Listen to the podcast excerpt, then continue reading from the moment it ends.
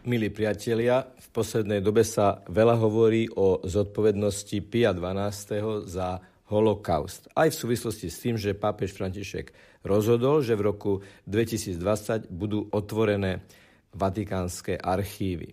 Niektorí ľudia totiž tvrdia, že neboli publikované všetky dokumenty, ktoré sa týkajú obdobia Pia XII.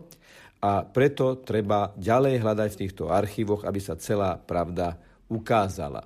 Dôležité je ale povedať v tejto súvislosti, že existuje už vydaná známa zbierka dokumentov z vatikánskych archívov, publikovaných na podnet ešte pápeža Pavla VI. pod názvom Akta a dokumenty Svetej stolice vo vzťahu k druhej svetovej vojne. Napríklad v 8. zväzku tejto zbierky sa cituje rabín Naftali Adler, ktorý v apríli roku 1942 v mene Židov internovaných v juhotalianskom koncentračnom tábore Feramonty ďakoval Piovi XII za uvozovky šlachetnú a ochotnú pomoc i dary, ktoré iba dokazujú, čo celý svet už vie a čo obdivuje na jeho svetosti že je otcovským ochrancom presadzujúcim ideály humánnosti. V desiatom zväzku tej istej zbierky dokumentov je uverejnený ďakovný list veľkého rabína Jeruzalema Hercoga, ktorý 28. februára 1944 ďakuje apoštolskému delegátovi v Turecku Ronkalimu týmito slovami. Ľud Izraela nikdy nezabudne na pomoc poskytnutú jeho nešťastným bratom a sestrám zo strany jeho svetosti a jeho zvláštnych delegátov v najsmutnejšom období našich dejín. Ďalšiemu diplomatickému zástupcovi Vatikánu, Amletovi Čigonianimu vo Washingtone, rabín Moritz Perzweig, riaditeľ Združenia Svetový židovský kongres, napísal Opakované zásahy svätého Otca v prospech európskych židovských spoločenstiev vyvolávajú u Židov na celom svete pocit hlbokej vďačnosti a úcty. Ďalším európskym rabínom, ktorý sa vyjadril k týmto postojom Svetej stolice, bol veľký rímsky rabín Izrael Colli. On, ktorý pápežovo konanie vnímal vlastne najbezprostrednejšie, v polovici júla roku 1944 v rozhovore pre New Yorkský časopis American Hebrew uviedol Vatikán Židom vždy pomáhal a oni sú za láskyplnú pomoc Vatikánu vďační, za pomoc poskytnutú všetkým bez rozdielu rasy. Rabin Soli presne vedel, čo hovorí. Keď totiž veliteľ rímskej posádky SS Herbert Kapler pod hrozbou deportácie stoviek rímskych židov žiadal do 24 hodín výkupné 50 kg zlata, bol to Pius XII, pápež, ktorý vydal pokyn pripraviť chýbajúcich 15 kg zlata. Jeho odovzdanie sa neuskutočnilo len preto, že uvedené množstvo zlata nakoniec vyzbierali rímske katolícke komunity. A tak 23. júla 1944, potom čo Rím padol do rúk spojencov, sa v rímskej synagóge uskutočnila spomienková bohoslužba vysielaná aj rozhlasom, v rámci ktorej bola vyslovená vďaka aj pápežovi za všetko, čo urobil v prospech Židov. Keď v roku 1958 pápež Pius XII zomrel, hlavný londýnsky rabín Brody vyhlásil Ako príslušníkov židovskej komunity nás zarmucuje smrť osobnosti, ktorá sa za každých okolností odvážne a konkrétne ujímala trpiacich a prenasledovaných obetí. Pri tej istej príležitosti reagoval rabín Jakov Filip Rudin, člen organizácie Ústredná konferencia amerických rabínov. Uvozovky pri príležitosti umrtia pápeža Pia XII. vyjadruje Ústredná konferencia amerických rabínov miliónom príslušníkov rímskokatolíckej cirkvi úprimnú sústrasť. Jeho prorocký hlas znel v záujme všeobecnej spravodlivosti. Po smrti Pia XII. hrali po celom svete dehonestujúcu drámu Rolfa Hochúta zástupca – Hochutové nepodložené obvinenia zdvihli vlnu reakcií na obranu pápeža Pacelliho. Ozval sa napríklad veľký rabín Dánska, doktor Markus Melchior, ktorý po uvedení zástupcu v Kodanskom divadle uviedol, že podľa jeho názoru sa myšlienka, že by Pius XII mohol nejako vplývať na duševne chorého Hitlera, zakladá jednoducho na nedorozumení. Ak by bol pápež čo i len otvoril ústa, Hitler by zlikvidoval o mnoho viac než 6 miliónov Židov a možno by bol dal povraždiť stovky miliónov katolíkov. Smrť pápeža komentovali aj politici, vrátane Goldy Meirovej, vtedy izraelskej ministerky zahraničných vecí a neskoršej izraelskej premiérky. Jej sústrastné slová publikoval vatikánsky denník L'Osservatore Romano. Keď na náš ľud doľahlo hrozné utrpenie, napísala Mejrova, pápež sa postavil na obranu jeho obetí. Život našej éry obohatil hlas, ktorý vo víre každodenných konfliktov ohlasoval veľké morálne pravdy.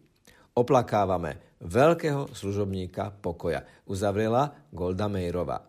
Ako je z uvedených citátov zjavné, aj viaceré židovské osobnosti uznávali pozitívnu aktivitu Pia XII, vynaloženú počas poslednej svetovej vojny na záchranu prenasledovaných. Pozrime sa ešte na ďalšie svedectvá osobností, ale aj novín, ktoré vychádzali v rôznych častiach sveta. Začneme talianským časopisom Brigata Ebraika, čiže židovská spoločnosť. V júni roku 1944 uverejnil na prvej strane tieto slova, komentujúc aktivitu pápeža Pia XII. Hlučný protest, možno však neužitočný, alebo tichá a sústavná zachraňujúca aktivita. Musí to byť veľmi ťažká dilema. Pápež však musel voliť jednu z dvoch alternatív. Nikto na svete nevie, čo sa odohrávalo v jeho srdci v tých ťažkých mesiacoch, ale tisíce Židov, ktorí v tých časoch teroru zakúsili pomoc pápeža, sú mu v každom prípade vďační za jeho voľbu. Ďalej máme svedectvo manželského páru Vovsonovcov, ktorí sa v oktobri roku 1963 zdržovali v Ríme a vydali nasledovné svedectvo. Nikto z nás si neželal, aby pápež prehovoril verejne. Boli sme na úteku a kto je na úteku, nechce, aby sa na ňo ukazovalo prstom. Gestapo bolo ešte podráždenejšie a jeho razie ešte intenzívnejšie. Pápežov verejný protest by upriamil pozornosť na Rím. Bolo lepšie, že mlčal. Všetci sme si to vtedy mysleli a dodnes sme o tom presvedčení. Túto skutočnosť a toto tvrdenie manželov Vovsonovcov potvrdzuje aj epizóda z roku 1942, ktorá sa odohrala v Krakove, kam práve v tomto čase dorazil nemocničný vlak malteských rytierov, ktorý doviezol aj človeka menom Quirínio. Mal zvláštne poslanie. Mal navštíviť krakovského arcibiskupa Adama Sapiehu a odovzdať mu pápežov rukopis nemecky písanej encykliky. Potom sa stalo nasledovné. Kardinál vzal prvú stranu a začal čítať. Zrazu zalomil rukami, pustil papier na zem a skríkol Pre Božiu lásku!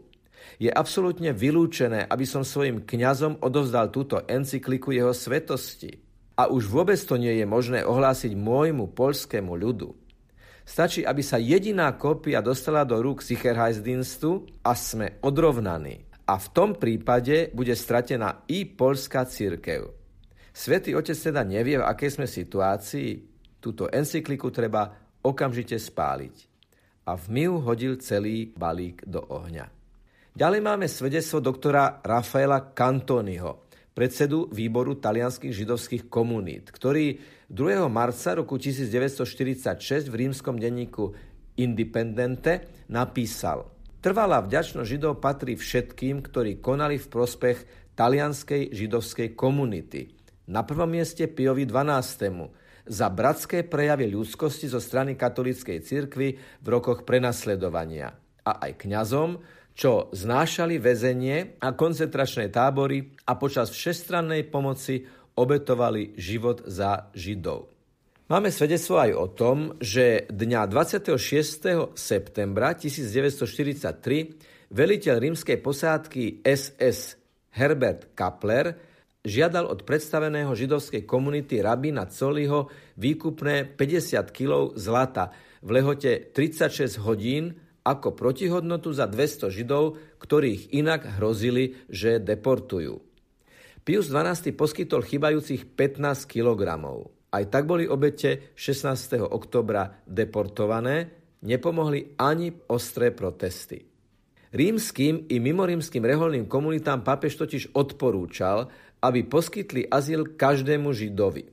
Prvým strediskom pre záchranu židovského obyvateľstva bolo tzv. dielo svätého Rafaela, v ktorom od júna roku 1940 do júla roku 1944 poskytli prístrešie 20 až 25 tisícom osôb židovského pôvodu, z ktorých 2 tisícom sa podarilo uniknúť do Ameriky. Židia sa skrývali napríklad aj v Asisi, kde bola v krypte kláštora zriadená akási improvizovaná synagóga. Ďalšie svedectvo máme od amerického rabína z Provence, Natana Roseho, ktorý svedčí. To pápež rozkázal rímským cirkvám aj Vatikánu pohostenne prijať každého prenasledovaného žida. Nunciom zase nariadil vydávať vatikánske ochranné pasy pre židov ohrozených prenasledovaním zo strany nacistov. Všetky kláštory a konventy vo Francúzsku, Belgicku, Taliansku a v iných krajinách mali byť pre Židov otvorené. Albrecht von Kessel, počas vojny pracovník nemeckého vyslanectva pri Vatikáne, napísal Všetci bez výnimky sme boli zajedno v názore, že pápežov vehementný protest proti prenasledovaniu Židov by vysoko ohrozil pápeža aj celú kúriu. Pričom v roku 1943 by to nebolo zachránilo ani jediného Žida. Ako šelma chytená do pasce by Hitler reagoval o to zúrivejšie, o čo väčší odpor by sa mu kládol.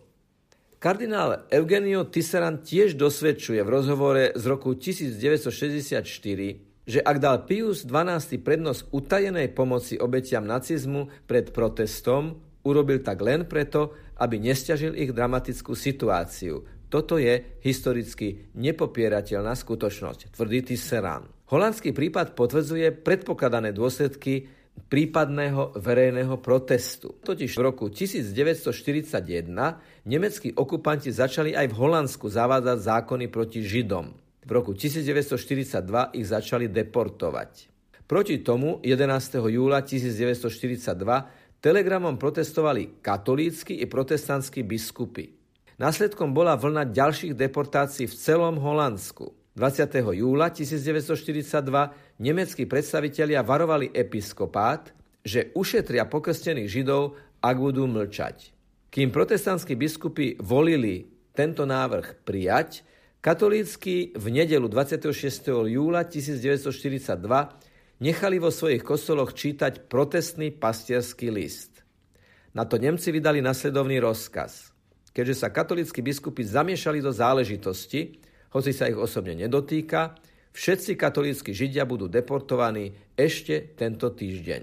A tak bolo deportovaných 90 tisíc židov. Ďalší predstaviteľ palestinskej židovskej agentúry menom Barlas písal 20. januára 1943 monsignorovi Testovi, apoštolskému delegátovi pre Egypt a Palestínu.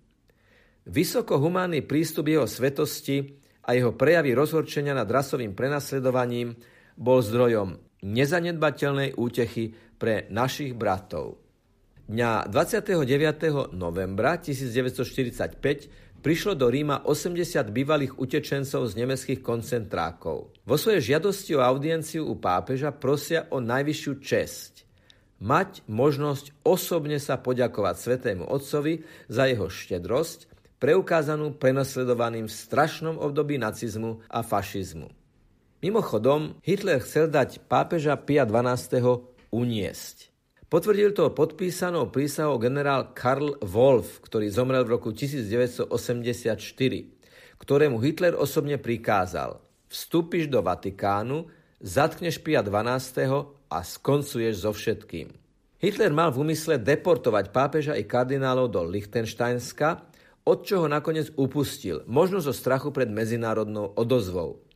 Generálovi Wolfovi sa však medzi tým podarilo zaistiť si audienciu u pápeža, menovite 10. mája 1944, ale ani on napokon nezasiahol, možno v predtuche istej porážky Nemecka.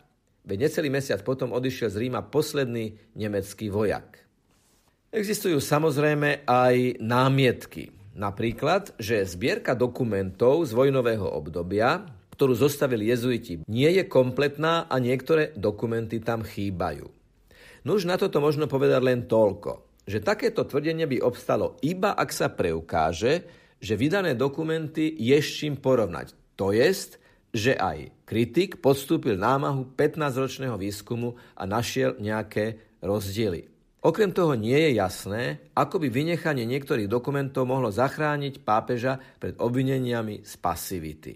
Druhá námietka tvrdí, Vatikán pomohol niektorým nacistom emigrovať do Južnej Ameriky pomocou nacistického zlata, najmä Chorvátovi Ante Paveličovi. Dokument, pomocou ktorého túto správu podkladali niektoré americké denníky, podvrhol povestný falzifikátor Virgilio Scattolini, ktorý si dlhší čas zarábal vymyslenými informáciami, poskytovanými jednotlivým ambasádám vrátane americkej. V archíve štátneho sekretariátu však nenašli ani jedinú zmienku potvrdzujúcu prijatie nacistami konfiškovaného židovského zlata. Naopak, spisy jasne dokazujú pápežov príkaz poskytnúť 15 kg zlata na záchranu rímskych židov. Končím úrivkom z dokumentu svätého Jána Pavla II. Pamätáme, zamyslenie sa nad Šoach. V tomto dokumente sa v poznámke 16 píše nasledovné. Reprezentačné židovské organizácie a osobnosti viackrát oficiálne uznali diplomatickú múdrosť pápeža Pia XII. Napríklad vo štvrtok 7. septembra 1945 Giuseppe Nathan, komisár jednoty židovských komunít v Taliansku, prehlásil – v prvom rade vzdávame hold uznania pápežovi, reholníkom i reholniciam, ktorí podľa smerníc svätého Otca nevideli v prenasledovaných nič inšie ako bratov a s nasadením i seba zaprením vykonali svoje rozumné a účinné dielo na našu pomoc bez ohľadu na veľké nebezpečenstvo, akému sa vystavovali. Toho istého roku, 21. septembra 1945, prijal Pius XII doktora Lea Kubovického, generálneho sekretára World Jewish Congress, ktorý prišiel na audienciu, aby prijavil svetému otcovi úvodzovky v mene jednoty židovských komunít čo najprecítenejšiu vďaku za to, čo vykonala katolícka cirkev v prospech židovského národa v celej Európe počas vojny. No a napokon vo štvrtok 29. novembra 1945 prijal pápež okolo 80 delegátov židovských utečencov z koncentračných táborov v Nemecku, ktorí mu chceli prejaviť najvyššiu poctu, že mu môžu osobne poďakovať za jeho obetavosť, ktorú im prejavil za prenasledovania v otrasnom období nacizmu a fašizmu. Suma sumárum, Pius XII nielenže nebol Hitlerov pápež, ale bol to pápež ľudí, ktorí trpeli, a musel voliť cestu, ako im čo najúčinnejšie pomôcť.